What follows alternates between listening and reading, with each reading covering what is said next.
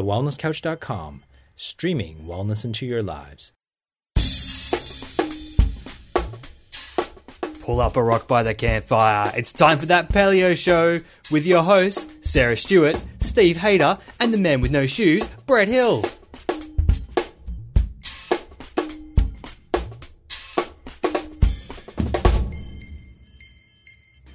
That Paleo Show, making the paleo lifestyle easy and accessible for everyone. I'm Sarah Stewart. I'm Steve Hayter. And I'm Brett Hill. I'm beside myself in anticipation for today's conversation. Being someone that likes to keep their finger on the pulse of trending health topics, I've been somewhat frustrated with what can at times feel like a one size fits all mentality to paleo. While paleo continues to rapidly increase in popularity, which is fantastic, it would also appear that the paleo police are out in force and willingly ready to tell you everything you're doing wrong. So, when it comes to considering an individual approach, a supportive environment to talk through some options can be hard to find. Up until now, that is. Paleo Police, you're on notice. This is no longer going to be the way. So, uh, today's guest has an innate natural intelligence for health. He is a licensed acupuncturist and practitioner of integrative medicine and runs his own private practice in California. Pursuing optimum wellness from an early age, he is well versed in a wide range of alternative health practices and Eastern spirituality. Anyone in the know would support me when I say he's kind of a big deal. So, after setting out to see the world and experiencing his own chronic illness, he was catapulted into a personal journey of wellness and is now using his knowledge, experience, and hard work to inspire others and literally change the way we view health. After becoming dissatisfied with the lack of results he was getting from conventional medicine, Chris delved into his own research and concluded that many of the ideas and beliefs we hold about health in this society are myths. Not one to back away from controversy, Chris through exhaustive research, has exposed massive conflicts of interest between drug companies, doctors, and researchers. With this in mind, it is easy to see why he looked for an alternative uh, answers. So, in his very first book, Your Personal Paleo Code, Chris blows us out of the water once again by boldly advocating don't follow the paleo diet, follow your paleo diet. Chris captures in written word his approach to optimizing nutrition and lifestyle to burn fat, boost energy, and prevent and reverse disease naturally. I cannot wait to get into the nitty gritty of this topic. Without doubt, this book is a total game changer. So it's my absolute pleasure and privilege to introduce today's guest, Chris Kresser. Welcome to that Paleo Show. Wow, it's a pleasure to be here. And I think uh, if you're looking for a position as a publicist, I'd be happy to bring you onto my team. That was the best intro I think I've ever received. Oh, fantastic, Chris. Well, you are right. You're pretty awesome. So, no, it just flowed. Well, um, Chris, when people like Robb Wolf refer to you as the most knowledgeable clinician in the paleo world, you know you're doing it right. And um, something that I really love about your work is that you promote health and longevity in addition to treating disease. You advocate a personalised approach to healthcare that recognises the biological uniqueness in all of us, and you strive to empower, educate, and encourage people to play an active role in their own healing process. Um, so you allow people to be accountable for their own health in a supportive structure that fosters success. Can you start by telling us a bit about your background and how you arrived at where you are today? Mm-hmm, sure. Yeah, I was um, in my early 20s traveling over in your neck of the woods uh, in Indonesia, so not too far away. And I, I got uh, the classic tropical illness. Uh, I was, you know, vomiting, delirium, fever, diarrhea, um, intense malaise. For, I don't really even remember what was happening for three days. I was surfing on Sumbawa, an island there, and uh, a couple of Australians actually that I was staying with in the village had some antibiotics that they administered to me that kind of brought me back from the edge. But um, as I continued to travel, it became clear that although the acute episode passed quickly, it was evolving into a complex, chronic and very debilitating illness that ended up taking me about a decade to fully recover from. So during that process, I learned more than I ever imagined I would learn or intended to learn about uh, health and wellness, what works, what doesn't work, the importance of personalization and customizing an approach based on my own unique needs at that time, and also the importance of questioning everything that I was told about health and wellness on both ends of the spectrum, not just the mainstream end of the spectrum, but also the alternative end of the spectrum. Uh, I, I, learned to um, for better or for worse, not trust what I was told, and to investigate everything that that I uh, learned about on my own to see what the research actually said, and then also what my own experience revealed. So I've th- I've really, you know, the way that I approach things in my professional life is a direct reflection of what I learned in my own personal experience recovering from that decade long chronic illness. Wow. That's so, um, Chris, you mentioned there sort of, I guess, uh, you know, you like to challenge things, and certainly it mm-hmm. seems like in the paleo world, you are someone who likes to challenge the kind of the accepted norms and say, well, you know, let's not just accept it, let's you know make sure of everything, which I think is great. Mm-hmm. Um, have, have, you had much sort of feedback and flack from the paleo community when you start sort of challenging things that are, you know, sacred cows in paleo?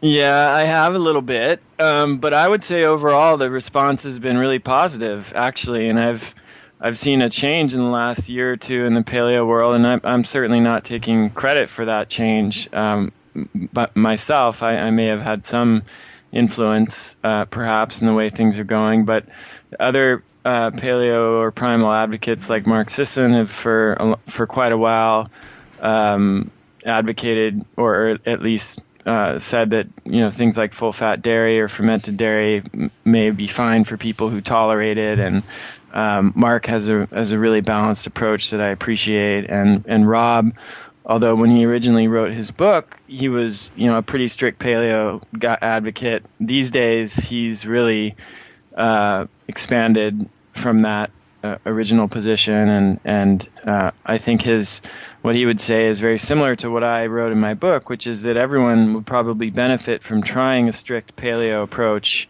for 30 or 60 days at least once in their life to see how they feel and, you know, kind of get to a baseline place because those are the foods that are least likely to cause reactions.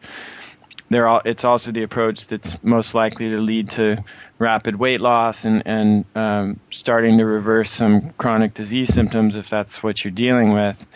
But I know he would also agree with me that if you reintroduce some of those gray area foods that I talk about in the book, like nightshade plants, uh, dark chocolate, moderate alcohol consumption, full fat dairy, fermented dairy, and even uh, possibly some properly prepared grains and legumes, and you and and you do well, and you don't experience a decline in health, and those foods don't replace more nutrient dense foods like organ meats and meats, fish fruits and vegetables, nuts and seeds, etc., then I don't think he would have a problem with that either. So certainly there have been some hardcore paleo purists that have uh, whose whose uh, feathers I may have ruffled a little bit, but I think in general the the whole community is moving toward more flexibility and a, a little bit less rigid dogma, which is a great trend. It's a great trend because it's going to make this whole movement more palatable, uh, if you will, to the, the mainstream and, and uh, give it a, a better chance of, of penetrating um, more than it has so far. Absolutely. And uh, my question, Chris, relates to uh, people who are, fairly new to paleo. So maybe three to six months in, you know, when you're 12, 18 months down the track, you start really noticing that you want to tweak things that you perhaps didn't feel as good as you did in the beginning. Um, mm-hmm. what, what is some advice that you can give to people who have just started on their paleo journey, who are perhaps feeling pretty fantastic right now? Um, what what could they know? I mean, other than getting a copy of your book in their hands to, to help them to know what to expect, but what what yeah. what could they benefit from knowing where they are sort of now? You know, that three to six months in. Hmm. Uh, yeah, it's it's a little difficult to answer that only because everyone is so different, and that's of course the point of my book, but not just my book, my podcast, website, etc.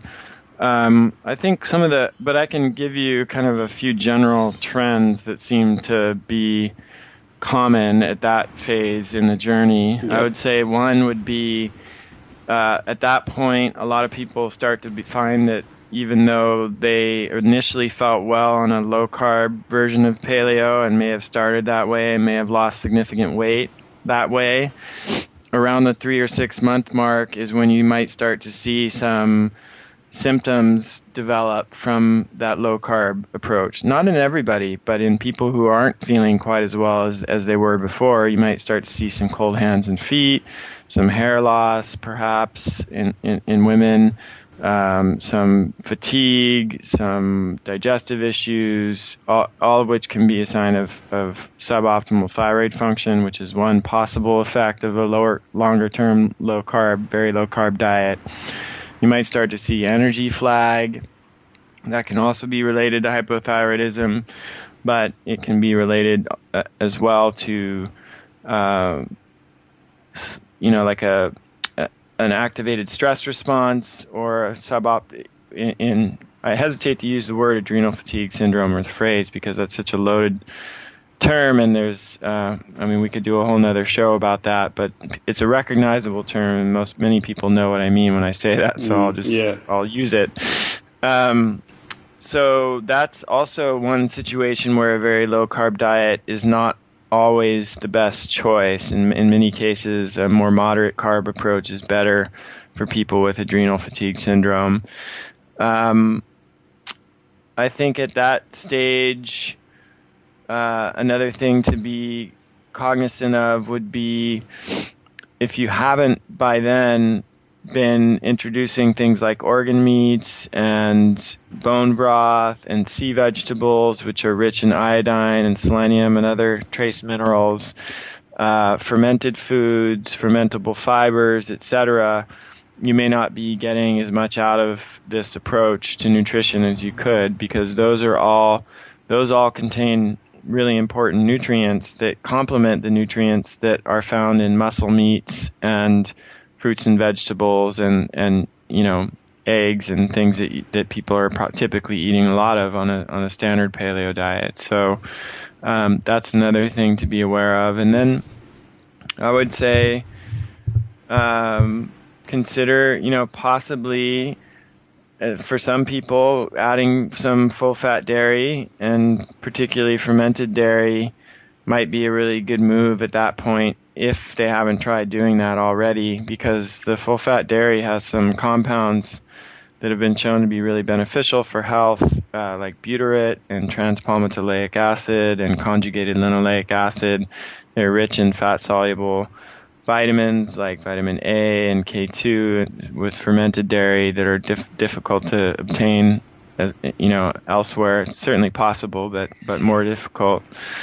So those are just a few general things, but, but then another thing that's important is to start thinking about how you can tweak your approach for a particular health condition if you suffer from one. So if you're dealing with digestive issues or you have or you have autoimmune disease or you have skin problems or you have diabetes or blood sugar disorder, there are a lot of additional steps you can take to to make paleo work for those particular health conditions. Oh, that is. Uh, I'm so glad that you took it where you took it, Chris. Sarah and I are looking at each other with wide eyed smiles at the moment. Our inner health nerds are just are going, going nuts. So that was fantastic, mate. What a what a gold uh, bit of advice. I reckon our uh, next job's going to have to be uh, getting someone to make organ meat cool. Yeah, yeah, make, make it palatable. Exactly. I'm across the first Yeah. step and how Yeah, well, important it is, but I mean, the good news is there are a lot of there's a pretty big movement. I'm not sure if it's happening in Australia uh, as much, but here, at least in certain in in cities within the U.S., there's a big nose to tail movement happening where you're actually starting to see nose to tail restaurants where they're serving things like bone marrow yeah, right. uh, and organ meats. And I uh, I had in New York. I'm on my book tour right now, and, and New York was the second or third stop, and we had a, a party at a restaurant called Cannibal in New York City, and um, which is a cool name for a restaurant for a paleo restaurant. And we had um, they had a charcuterie, you know, so some prepared meats, salamis, salumis, things like that. But they, we also had a, a, a whole suckling pig. So they roasted the pig and they brought the whole suckling pig out on a platter and, and cut, cut it up, you know, all the different parts of the animal. And so, uh, we, we had the nose to tail dining experience, which is really cool. And with organ meats, there are a lot of ways you can, prepare them to make them more palatable. I mean, uh, for example, pates, liver pate, a lot of people like and can tolerate even if they don't like eating liver straight up. Um, taking a small piece of liver and like about an ounce and mix, chopping that small, mixing it together with ground beef, and then seasoning it with some paprika and cumin, coriander, maybe a little bit of cayenne, some salt and pepper. Um, you generally, and then if you cook that in a little bit of bone broth with some little bit of to, like uh, canned tomatoes, uh, you'll have a really nutritious um, ground beef dish that has some liver in it that you won't even taste because of the seasonings. And if you do that three times a week, you'll be getting all the liver that you need because it's so nutrient dense. You only really need about three ounces a week to get the recommended amount of vitamin A. So um, that's that's one way that works for just about all of my patients. If you don't like the texture or taste of liver, there's your prescription from the doctor. You heard it 1st mm-hmm. you might you might detect that Steve's a little bit more excited about organ meat than I am, but I'm ready to go, Chris. I'm, I'm, all, I'm all, about the can do, and I reckon they are definitely some can do. So I'm going to give it a crack. Awesome. Yeah. Absolutely. Give that a shot. And Steve, you can just slip it in there and don't tell her and nice. see if she notices. yeah, I like it. I'll just assume now. yeah. um, Chris, what I love about your approach to many, many things is the simplicity. Um, your depth of knowledge and your research is extensive, but um, in your book, um, it's basically a three step approach. And um, is just broken down really s- simply. Can you tell us a little bit about um, the way you've gone about laying it out for people? Sure. Yeah, uh, and I'm glad uh, that you feel that way because it's that's probably the hardest part of my job is translating the, the scientific research, which, as you know, is not user friendly, into um, something that's useful and practical for people. And uh, mm addressing an audience that includes scientists and physicians, and you know there are a lot of people in that group that read my blog and, and my book, but also you know right down to the the layperson with no scientific training at all. And I think it's important to be able to speak to all of those people um, in a way that resonates with them, and and so that's I would say that's the biggest challenge in my work, and it's most one of the more more gratifying parts of it so the book in the book that was sort of that was the thing that took me the longest to figure out was how to structure the book, how to make it uh, accessible for people who don't care about you know having scientific references in there, but also how to have you know there's over 800 references in in the in the book that are included that we we decided to put on the website, um, so that people who did want to access that could. And the three steps are it ended up, as you pointed out, being structured into three steps, and this is actually the process that I use when I work with patients in my clinic. And you know, it's not something I just came up with for the book. It's it's early on when I started working with patients. I developed this process as a means of helping people to figure out how to customize their diet for their own particular needs. And step one is the 30, the typical, what we, you've probably heard of is the 30 day challenge, or I call it the 30 day reset. That's a strict, thir- you know, strict 30 day paleo elimination diet. And I, I, that's pretty much how I think of strict paleo now is as an elimination diet, mm. not something that you would continue forever, like you rarely do. With an, you know, some people might, but for most people, it's it's a starting place. It's a way of hitting that reset button and getting back to kind of a baseline of health. And then from there, you can start to build your own ideal program. But if you can't, you have to start from there because if you don't get to that baseline, then you'll you never know how all those gray area foods are are affecting you.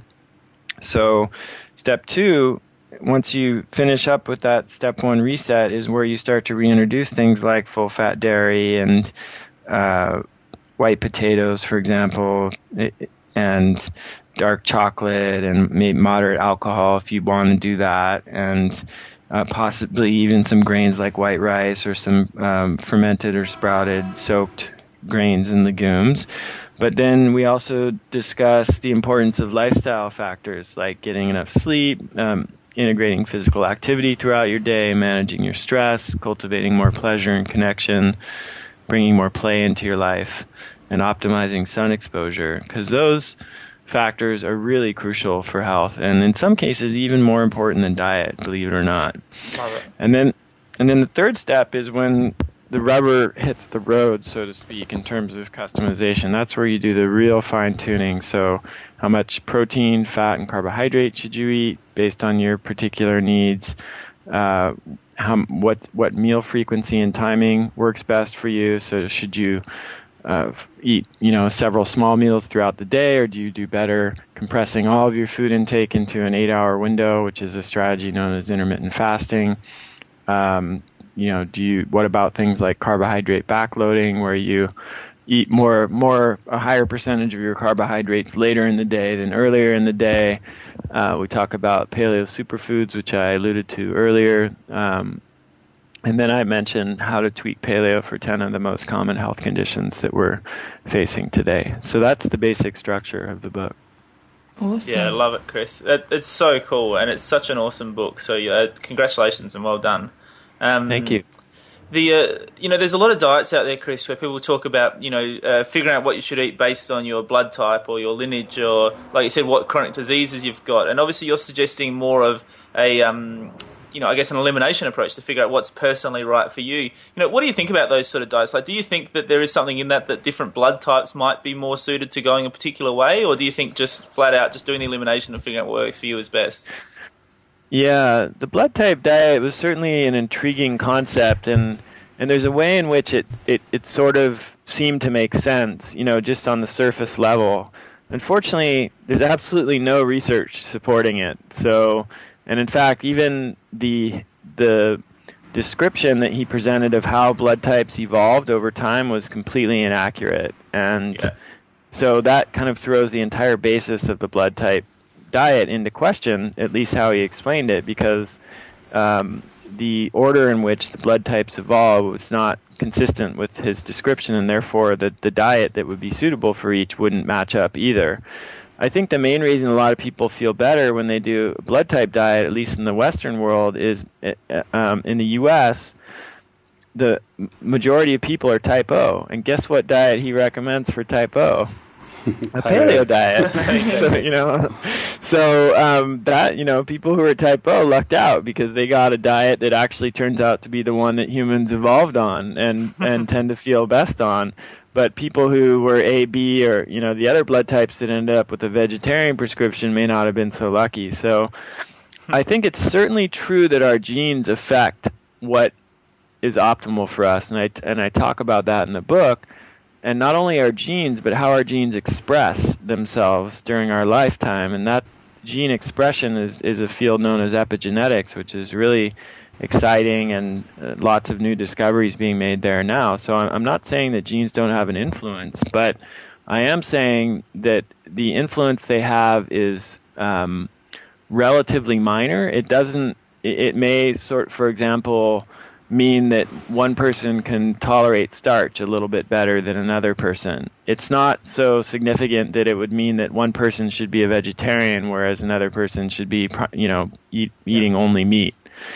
Um, so I, I do think that when it comes down to it, elimination and provocation is still the gold standard for determining what's optimal for you because there are no genetic tests that we can that are readily available that can tell you that information. And there are not even any food allergy tests that are scientifically validated that can tell you that information. There are a lot of food allergy tests but unfortunately very few none of them that i'm aware of are actually backed by peer reviewed uh, scientific research. Yeah. Yeah i think that makes perfect sense i think we, we sort of we know a little bit about it in terms of the genes Mm-hmm. and how they affect, and we sort of we seem to be extrapolating that to to a lot. Yeah, exactly. Chris, you touched before on um, ensuring that we get adequate sun, and, and this is something that's um, a, an interesting point for he- for us here in Australia because we have Sure. um, some of the highest skin cancer rates in the world.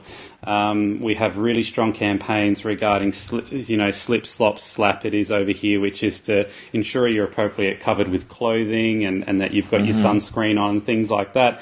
Um, we had a question from one of our followers that pertained to the uh, role that a low that low vitamin D plays in the variety of of uh, well a variety of of um, health conditions and uh, and disease and so forth that's being linked together. So, where um, with regards to vitamin D supplementation, I'm not sure how to tie this question down into one, but Yeah. um, where where does it uh, tie into with regards to supplement supplementing your vitamin D if you're um, not getting enough sun exposure, and also the second part being the effectiveness of that supplementation if things like your gut health and your fat consumption are not not complementing it. Yeah. So, um, as far as skin cancer and sun exposure, that that's an, that's a very interesting subject, which of course we could spend a lot of time talking about. But um, excess sun exposure does certainly increase the risk of certain types of skin cancer. But not enough sun exposure can actually increase the risk of melanoma, which is the most aggressive and potentially fatal form of skin cancer. So that's something that not a lot of people are aware of. And um, I do think it's important to protect from sunburn. Frequent sunburn, especially, can be problematic and increase the risk of the uh, types of skin cancer that are that are more benign in general and, and can generally be and, and are generally treatable, but they're still you know a, a pain and something that you want you probably want to avoid if you can.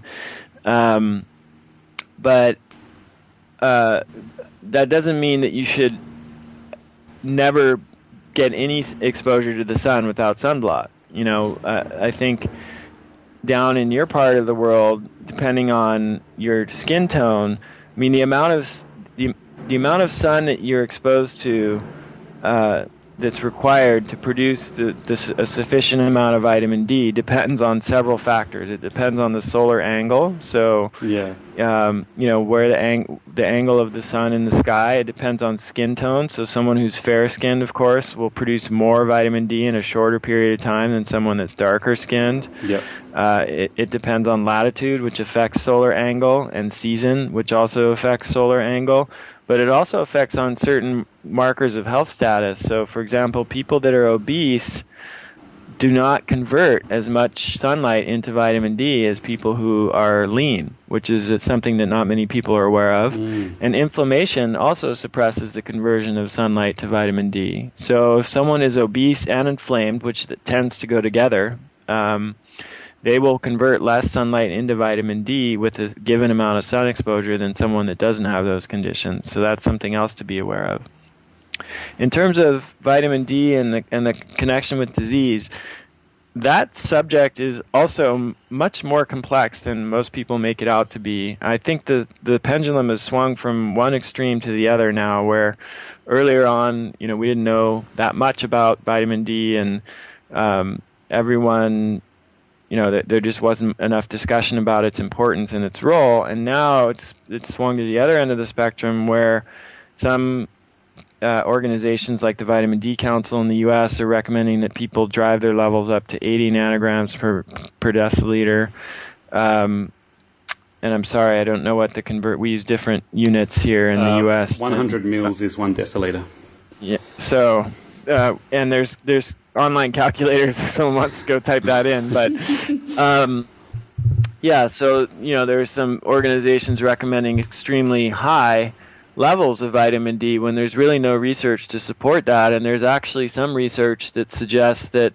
Um, I mean, it's known that vitamin D can be toxic at high levels, and there's some research suggesting that even excess exposure to sunlight, vitamin D, high levels of vitamin D from excess sun exposure can cause, can dramatically increase the risk of kidney stones and, and possibly the risk of calcification of the arteries, which in turn would would increase the risk of heart disease. So I reviewed something some ungodly number of studies on vitamin D when I wrote that section of my book, and the Institute of Medicine actually published a big report after reviewing over a thousand peer-reviewed studies over a long period of time, and their recommendation we came out pretty similar. My recommendation was 25 to 50 nanograms per milliliter, uh, and and their um, and I think I said deciliter before. I should have said milliliter. Oh, and okay. and the, the Institute of Medicine is uh, 20 to 50 and that's much lower than most other organizations. It's even lower than the lab range in, in, the U.S. The lab range goes down to 32, so they would say anything below 32 is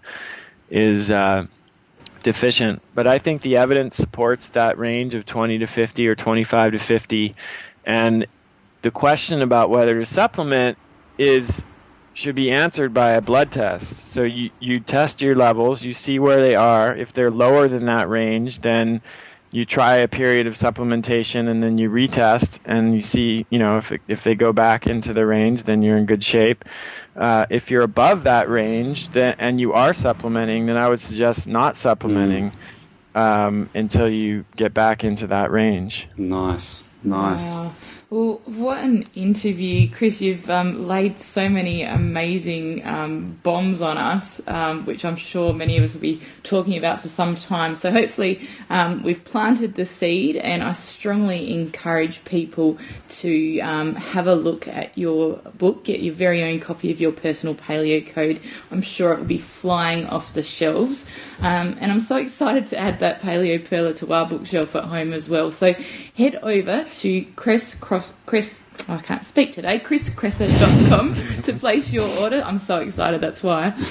so while you're there as well, we always talk about the importance of tribe and community. Check out the online forum because you can join others just like you who are personalising their diet and pursuing their best health. Um, it's also an amazing complement to the book as well because the site gives you access to the best proven natural strategies for personalizing your diet, addressing chronic conditions, and optimizing your overall wellness, and for free as well. So you'll find ebooks, paleo meal plans, and members only seminars, um, as well as evidence based health facts. So you can keep up to speed with all things Chris Kresser by following following him on Facebook, Twitter, Pinterest, and YouTube.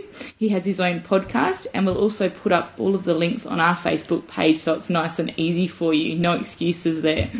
So um, that's it for this week. What a privilege to be able to talk to Chris. We hope you've enjoyed the show as much as we did. Make sure you head over to our website, thatpaleoshow.com, to tell us what you think. Until next week, check us out on Facebook and Instagram, share your story, and help to grow the paleo tribe worldwide.